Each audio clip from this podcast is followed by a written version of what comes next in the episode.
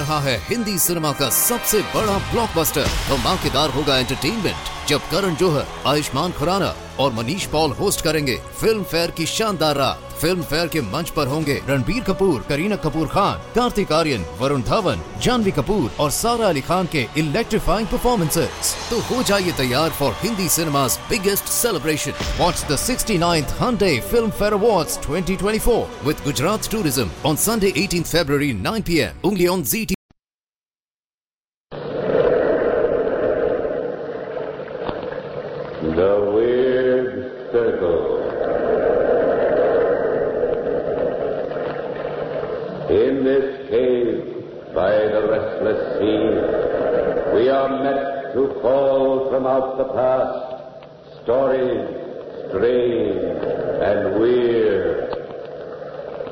Bellkeeper, toll the bell, so all may know we are gathered again in the Weird Circle.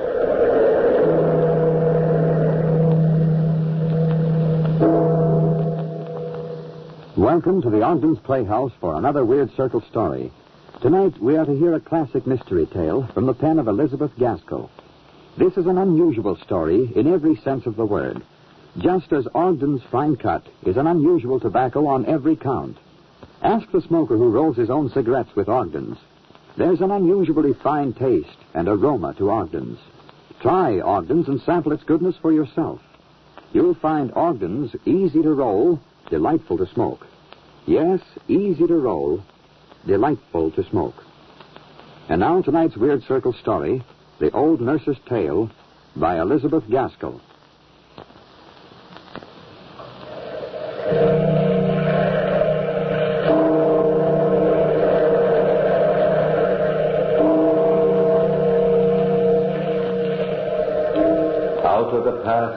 Phantoms of a world gone by, speak again the immortal tale, the old nurse's story.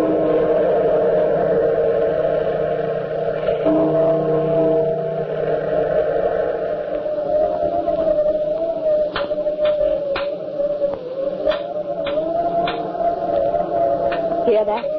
That tapping on the window pane? Yes, I know. Tonight it's the wind knocking the apple tree branches against the glass. But long ago, we in the big house heard that rapping, and it was not sound made by wind, nor by any mortal means. I, Hester, have been nurse for many years to this house of Fernvale. I spend my days remembering, remembering and reliving the past. I recall how Miss Maud and her sister, Miss Grace, were the prettiest young ladies in this countryside.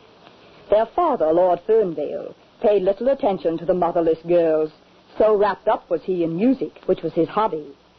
And so, when he invited Tony Sorrento, a fine young musician, into the house as his guest, Lord Fernvale was blind to the court Mr. Tony paid to both the sisters. I remember like it was yesterday, for I was only in the next room sewing. I remember when Miss Maud turned on Miss Grace. Look here, Grace. Somebody's got to wake you up. You're acting awfully silly with Tony. You're positively moon-eyed. Oh, am I? Anyway, I don't giggle at the least thing Tony says the way you do. Grace. Oh, Maud, let's not quarrel. I, I've wanted to tell you something for a long time, but I, I've been afraid you'd laugh. Promise me you won't laugh. I couldn't laugh looking at your serious face. What is it, little sister? I'm just terribly in love, Maudie. And Father's going to have a fit, but, but I can't help it. I, I'm just awfully in love with Tony. Oh, Grace, this will never do. Tony. Why, Tony's no good. Don't say that. Don't say it. And if there's anything you know, don't tell me because because it's too late. Grace! Oh, Maud, Father. where are you? Please don't tell him anything, Maud, oh. please. Girls! Girls, where are you? Here, Father, in the library. I wonder you wouldn't answer before I yell my lungs out. Maybe you two are ashamed to face me. Oh, I know what's been going on around here. Nothing. Nothing's been going on. We don't even know what you're talking about. Oh, don't you? Well, the whole town knows. Neither of you seem to care if our name is subject for the back fence gossips. Get to the point, Father. What have you heard? It's public knowledge that my guest, Tony Sorrento, has been courting both my girls, setting two sisters against each other. And you, you silly, stupid girls without pride or dignity, permit this trifling nobody, this, this musical dandy, to make sport of you. Don't talk that way about Tony. He hasn't been courting both of us. I suppose, Grace, you think you're his heart's desire. Father, don't be cruel. But Grace, Father's right. Tony has been making love to both of us. Don't tell me. I won't listen. I don't believe it. You've got to believe it, you little fool. Anyway, I've sent Tony packing, bag and baggage. You'll never see him again. You. You what? Where is he? Where did he go? You've got to tell me. I've got to go to Grace, him. Grace, use, use your hair. Oh, listen to me, both of you. Tony and I were married yesterday. Married? That cheap fortune hunter married to my daughter? I'll not have him joined to our family. But, Father, I'm his wife and your daughter. And he is your son in spite of you. Oh, in spite of me, indeed. Not if I renounce you as my daughter. Get out. Get out. Get out of my house. And don't ever come back. If death had taken Miss Grace away, we in the house couldn't have mourned her more sincerely. Soon Miss Maud married, and we believed it was to get away from the gloomy place and from her father, rather than for love. Lord Fernvale's temper turned more hard and bitter after that, lashing out at nothing at all. And then, one winter evening, after Miss Grace had been gone about six years, I was at the big house visiting in the kitchen when my husband rushed in, telling us Miss Grace had come back and was at that moment standing at the front door. With her was a pretty little girl. We tiptoed, for we were only human, you understand. We tiptoed to the hall door to listen. But Lord Fernvale's voice would have reached us anywhere. We heard Miss Grace say, Father, I've come back. Let's both of us forget our grievances. You must be mistaken, young lady. I am not your father. I have one daughter living. Her name is Maud. Another daughter, Grace, died six years ago. But I didn't die, Father. I am Grace. And this is Angelita, your granddaughter. Mommy, I'm cold. We'll be warmed up in a moment, dear. I have no granddaughters, and only one daughter alive who married suitably and well. You've come to the wrong house, young woman. Oh, Father, you haven't changed at all. Mommy. But if you don't care about me, think about Angelita, your granddaughter. Mommy. Look at her, Father. She looks just like you. I'm awful cold, Mommy. I'm not interested in the child, nor in you. You must not persist in this madness till I'm your father. I tell you, my daughter Grace is dead. All right, Father, if that's the way you want it. But don't forget, I'm your daughter. And I, too, can be hard and revengeful and mean. And I swear to you, I'll hurt you some way. Somehow. I won't rest until I make you suffer. I'll make you suffer. You'd better hurry to the village. You may be in time to catch the late train. Good night. We all stood like stones, so frozen we were by what we'd heard. It was a cruel night for a woman and a child to be walking to the village, for there was a bitter wind rising, and snow was beginning to fall. My husband wanted to sneak out the back way and find Miss Grace and the little one, and hide them in this cottage here. But the master must have guessed our intentions, for he called us in and gave us all tasks to do, just to keep us busy and thwart our plans. When we'd finished, we thought Miss Grace and her child had surely reached the train by that time. But in the morning, as I walked across the back hillside pasture where the sheep graze, Timothy, the shepherd, called. Hester! Hester! Come, come here! Quick! What in goodness name is it, Tim? Here! Look! Look behind the pine tree. Uh, against the rock. Oh, merciful heaven. It's Miss Grace and the little one.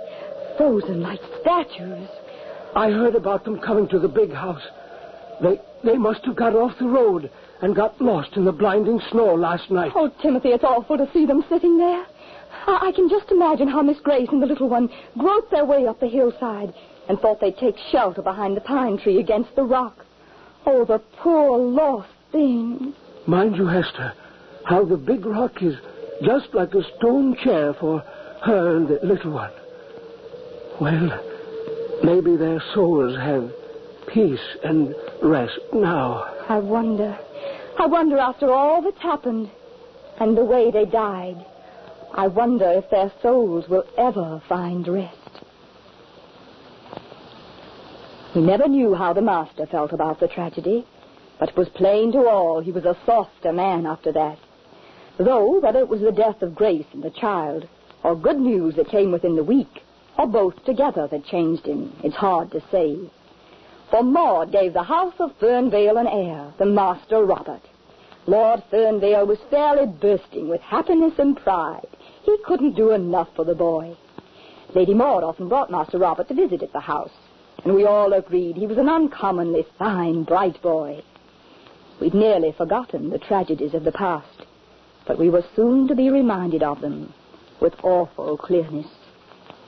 When Master Robert was going on six years old, Lord Fernvale sent word to my cottage for me to come to the house and see him. Hester, my daughter Maud and her son Robert are coming to stay several months this winter with me. Her husband has business in the Far East. I would like you to act as nurse to the boy. Oh, sir, I'd be very pleased. Master Robert's such a sweet child. Robert's the only heir to carry on our family name. I want you to take very good care of him. Oh, indeed. I shall care for Master Robert like he was my own son. Hester, I'm an old man. I I want peace now. I want Maud to be happy here. She's never been told about the death of Grace and the child, Angelita. We Fernvales are not very forgiving. I can't say how Maud would react if she knew the circumstances under which her sister and niece died, but what's past is past, and I can't change it now, Hester. I want you to promise me you won't ever speak of Grace and of past events. Please don't say another word, sir. You can be sure I won't speak of what's none of my business. How could I know that this would soon become very much my business, and that I would be tempted to break my solemn word to the master? Indeed, we were all so happy the first few days Lady Maud and young Robert were with us that it hardly seemed possible our household had ever been anything but happy. And then one day, I was playing a game with Robert on the library floor, and his mother sat knitting and smiling at us, when we heard a tapping, a light tapping on the window. I doubt Robert's mother or I would have noticed the sound. But Robert dropped his toy and looked toward the window. Mommy, I'll bet that little girl come to play again. Oh, I can't see her very plain. Little girl? I didn't know there were any children around here. Oh, there aren't any, ma'am. There's not even a house within three miles of us. Yes, that's true. What, what little girl would be walking three miles in the snow just to see you, Robert? I don't know her name yet, but I see her most every day. She stands outside the window and knocks like that till I notice her. And then when I go out, I can't find her anywhere. There. You hear that? You just wait. In a minute you can see her. You'll see her playing. But if she's knocking on the window, why can't we see her now? I don't know. She comes and goes. Just just like a shadow. What what does the little girl look like, Robert? Oh, she's just a girl. She's awful cold, though. She just shivers and shivers. There. There she is. See her, Mommy? Hester, look. Look, there's a little girl right outside the window.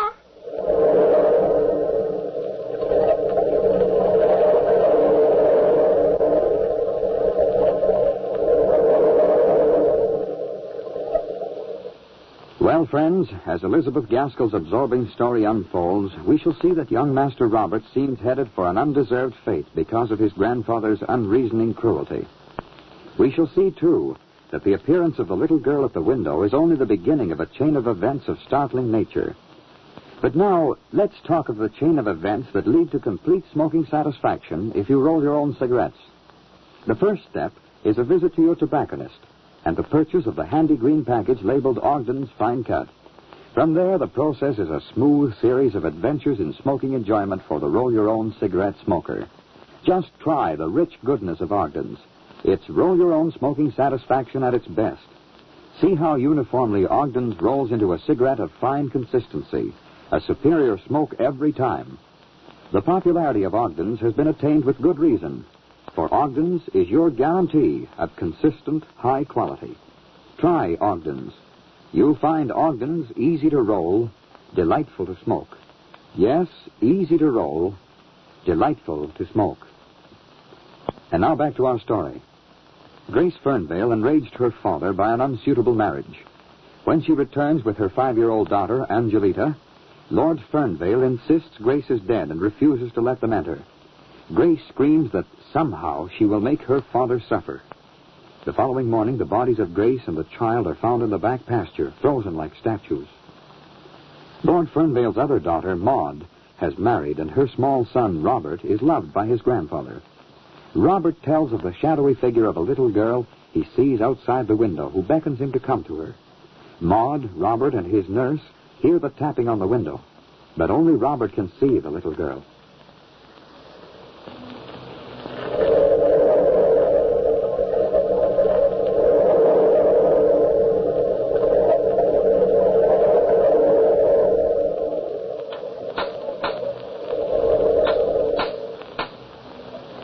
There, there she is.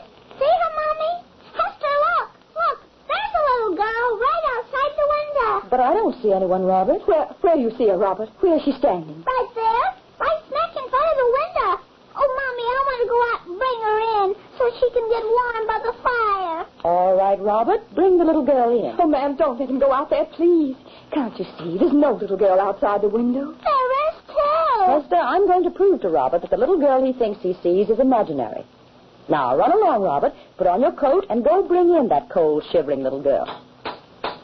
Hear that? She wants me to hurry up. Say, Mommy, you know something? The little girl looks a little like you. Well, well goodbye, Mommy. Goodbye, Hester. I'll get her. Oh, saints preserve us, ma'am. Now I'm sure of what I'm sure of. What are you sure of, Hester? Oh, I can't tell you, ma'am. That's what I thought. Hester, the people around this countryside believe there's a ghost up every chimney.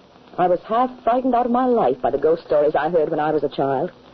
Now, I don't want Robert to believe those old superstitions. But how do you account for the knocking, those taps? I can't account for them right at this moment, but if I took the trouble to investigate, I'm sure I'd find some logical, reasonable explanation. Well, if you'll excuse me, ma'am, I, I want to run out and see that Robert's all right. Wait a minute, Hester. I'll go with you. We'll all three of us look for that little girl. Robert's mother and I got outside the house quickly, and we followed Robert's little footprints in the snow to outside the library window. His mother said, Well, here are just Robert's footprints. There are no others anywhere around. That's how I thought it would be. Come now, Hester. Don't make a mystery out of nothing. You see, Robert's footprints lead around to the back of the house. He's probably gone to the kitchen to beg a sweet from the cook. Yes, ma'am, I see. But I think I'll follow on around if you don't mind. I think I do mind. I don't like the fear and hysteria in your voice. Robert will sense it, and then he really will imagine he's seeing things. Go in the house, Hester. I'll get Robert. It seemed hours I waited in the house. I remember I went from room to room, pressing my face against each window, looking, looking for Robert.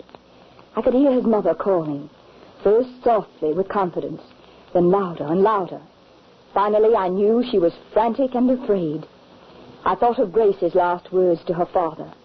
I won't rest till I make you suffer. I'll make you suffer. Cold fear like pincers clutched my heart as I thought of little Robert, the only heir to the family of Fernvale, and how through him terrible vengeance could be wrought. Finally, I heard the front door slam and voices in the hall. Father, Father, Hmm? What's wrong, Maud? Father, I can't find Robert. I followed his footsteps to the back of the house, but then I lost them. So many people have been walking there. Oh, now, calm yourself, Maud. The boy can't have gone far. Uh, where was Hester? Why wasn't she with him? Oh, it was my fault. All my fault. I wouldn't let her look for him. But call everybody now. Everybody. Get everyone out to look for Robert. I got ready as fast as I could and joined in the search. And I started straight for a certain place I knew so well. For I had notions of my own about where Robert could be found. But I'd only gone a few steps when Lord Fernvale saw me and called.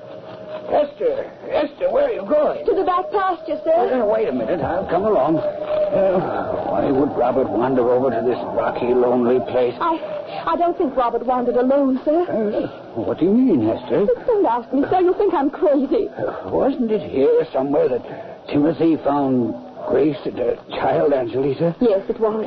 We've only a few steps more to the pine tree and that rock that's shaped like a chair. Oh, come on, sir. Yes, Hester, do you believe that curses and threats can be effective after death? I don't know, sir.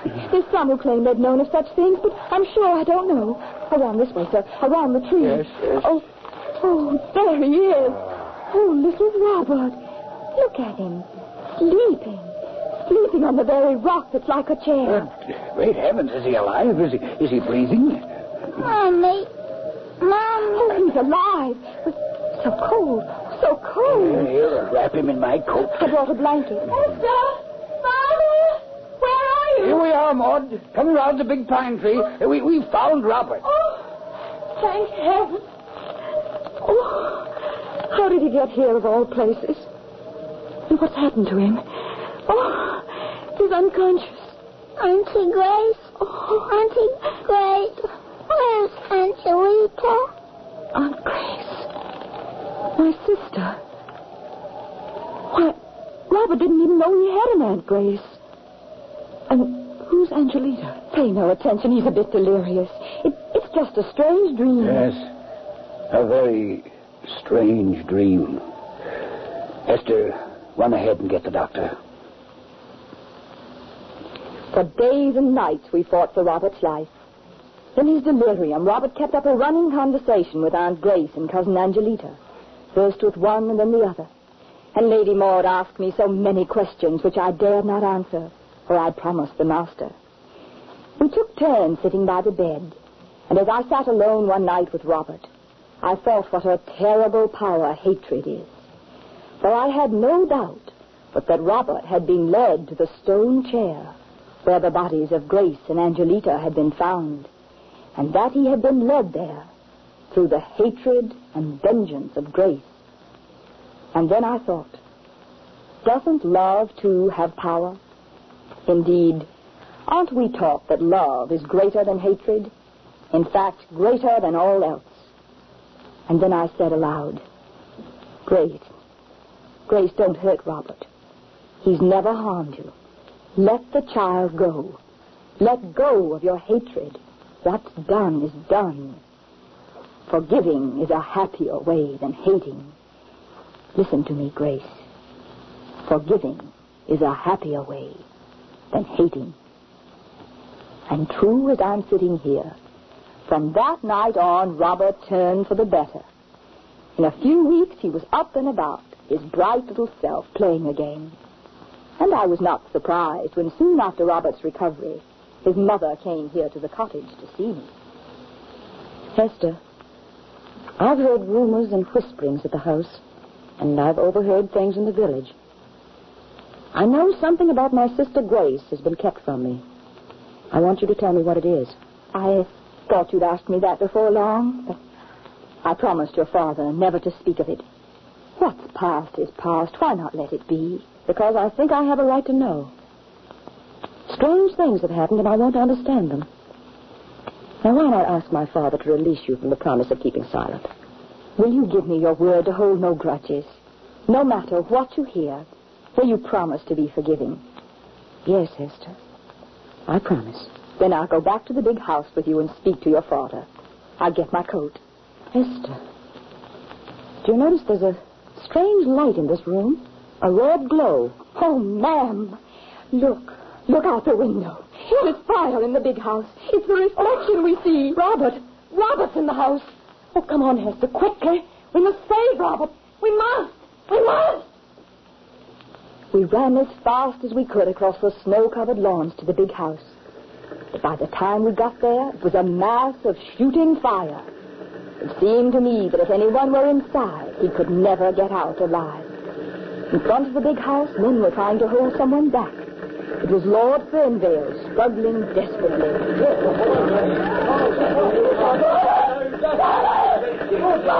Let me go, you fools! Let me go, I tell you! Hold on now, sir. It's hopeless, sir. Don't Robert! Robert's inside. I've got to go. Let me go! Mama, it's no use. Nobody can stop me. Let go of me, you fools! Oh, heaven help him. There he goes.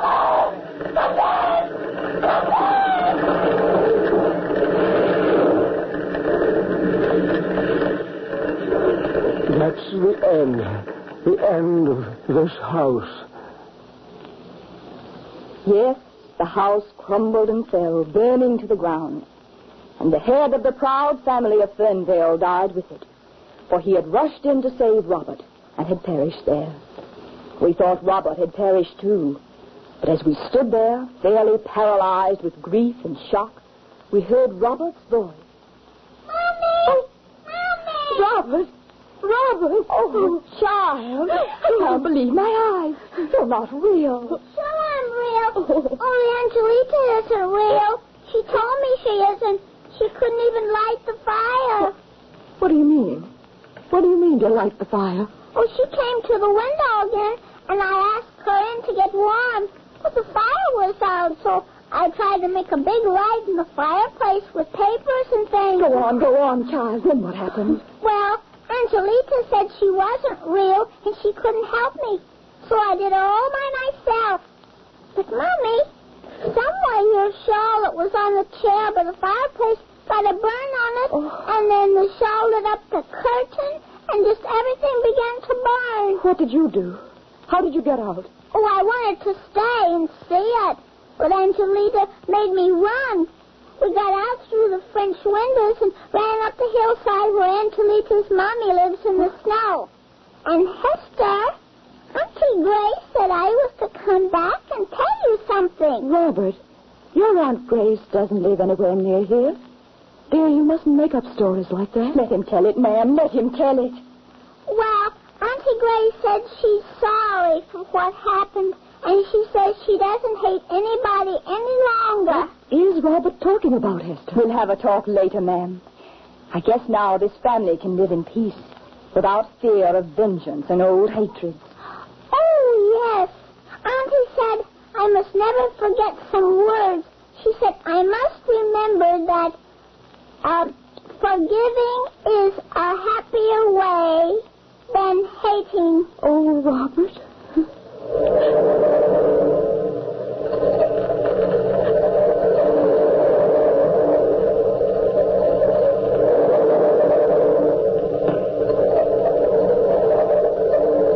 the time-worn pages of the past, we have brought to you the old nurse's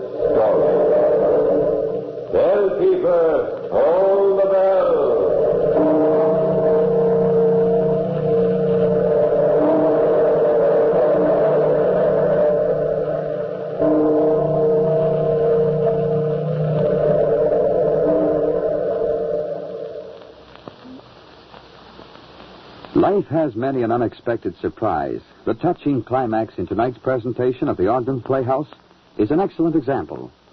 So, too, is the pleasant surprise awaiting smokers who roll their cigarettes with Ogden's fine cut tobacco for the first time.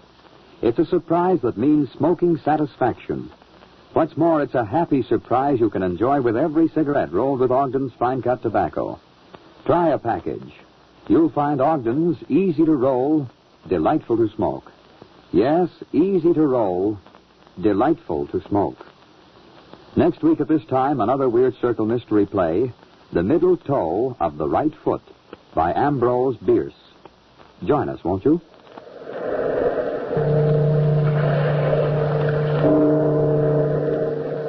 If you smoke a pipe, try Ogden's Cut Plug. It's a cool, fragrant smoke. It's a delight in a pipe.